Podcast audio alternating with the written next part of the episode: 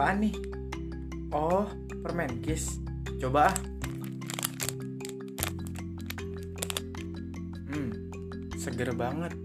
Semua jadi manis karena harumnya cherry kiss. Kalian coba deh beli. Pasti nanti nafas kalian jadi seger dan harum. Pas banget kan? Lagi bulan puasa, nafas jadi tetap seger loh.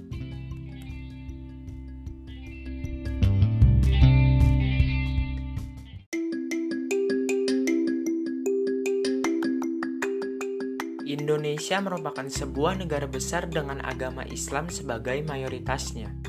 Bentangan Nusantara diisi oleh ragam agama dan budaya. Jangan ajarkan kami toleransi, karena sejak lama kita hidup berdampingan dalam perbedaan.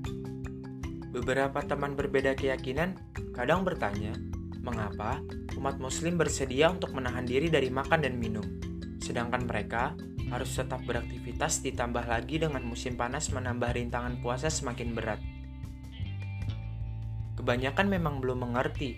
Kemudian, saya mencoba menjelaskan bahwa berpuasa adalah kewajiban bagi seorang muslim pada bulan Ramadan.